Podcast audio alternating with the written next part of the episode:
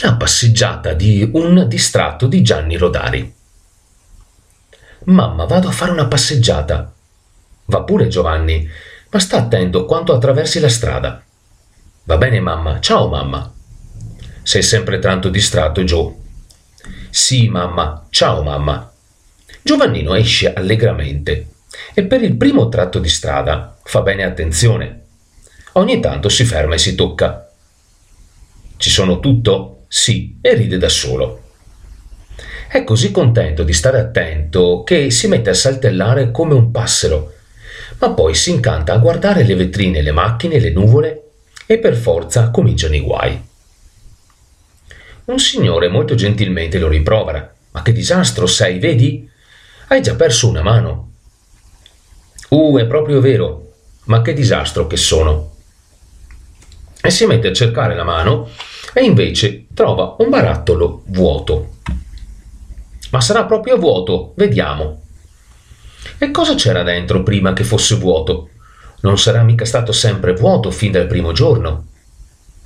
Giovanni si dimentica di cercare la mano e poi si dimentica anche del barattolo, perché ha visto un cane zoppo ed ecco che per raggiungere il cane zoppo prima che volti l'angolo perde tutto il braccio. Ma so- non se ne accorge nemmeno e continua a correre. Una buona donna lo chiama. Giovanni, Giovanni, il tuo braccio.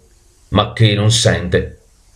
Pazienza, dice la buona donna, glielo porterò alla sua mamma e va a casa dalla mamma di Giovanni.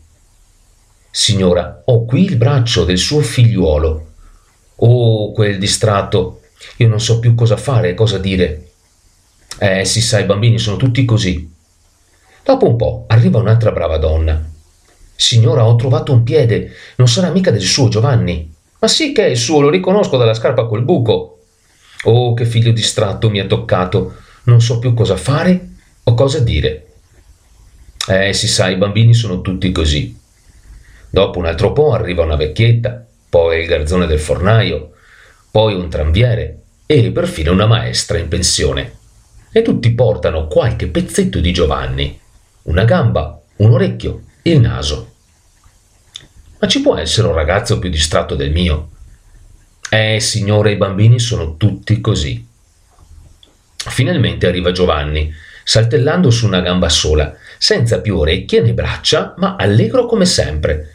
Allegro come un passero e la sua mamma scuote la testa, lo rimette a posto e gli dà un bacio. Manca niente, mamma? Sono stato bravo, mamma. Sì, Giovanni, sei stato proprio bravo.